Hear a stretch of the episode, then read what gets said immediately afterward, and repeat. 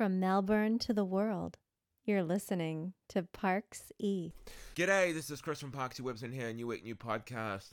So basically, next week, towards the end of next week, I'm going to be uploading my video for test viewing purposes to get some feedback from people involved in video and other people.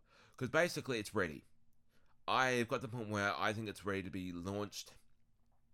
I'm hoping to expect some more entries, but I've told two people who I really want to be in my video that I'm almost finished, and hopefully they might still have time to film something. If not, if they do film something, I can use it on a later date in another video, which is totally fine.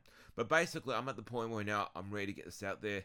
But first of all, I want to get some feedback, see what people think. I think it looks good. I'm happy with what I've done with it so far. I really like how I've done things, so hopefully people like it. But it's just to get some feedback first before I make it go live, so it will look good. And I'm still very much working on my compilation CD. Basically, I got a new artist on board this week. I've also found a program which I'm using to make the interactive.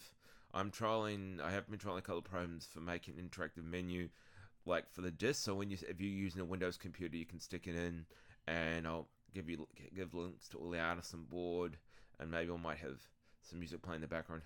Probably not, but I am going to have something of one of the people that actually covered my film for me for the Blu-ray, which I may still be making. I don't know if I'm still going to do that, but the disc, I'm a compilation disc I'm still making, and basically she filmed something for the intro, which is great, so I'm going to probably use that.